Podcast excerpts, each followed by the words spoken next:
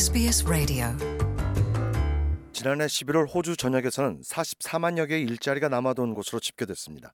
이는 10월 대비 5% 감소한 수치이나 여전히 호주의 노동력 대비 일자리 수는 1.1개로 파악됐습니다.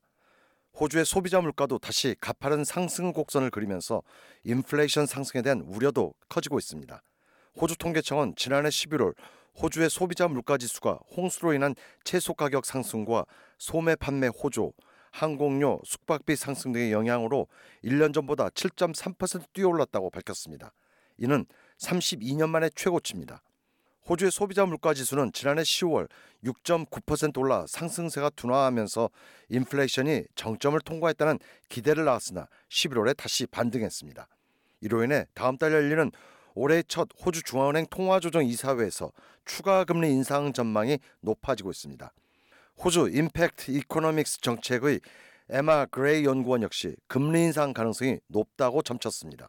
This probably provides the Reserve Bank with some fuel to go ahead. 에마 그레이 연구원은 현재의 경제 동향이 결국 호주 중앙은행의 금리 인상 기조에 더욱 탄력을 주게 될 것이고 아마도 2월에 추가 인상이 불가피해질 것으로 보인다면서 결과적으로 호주 중앙은행이 예상했던 상황이 현실로 드러나는 상황이다라고 진단했습니다. 즉 다음 달 열릴 통화정책 회의에서도 금리가 0.25%포인트 인상될 것이라는 전망이 지배적이 된 겁니다.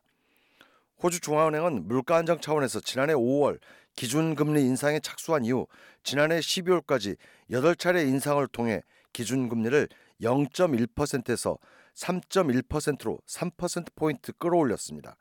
이로 인해 호주의 집값은 가파른 하락 곡선을 그리고 있는 상태입니다. 호주 경제계는 호주의 기준 금리가 오는 9월쯤 3.85에서 4.1% 수준에서 정점을 찍을 것으로 보고 있는 상태입니다. Want to hear more stories like this?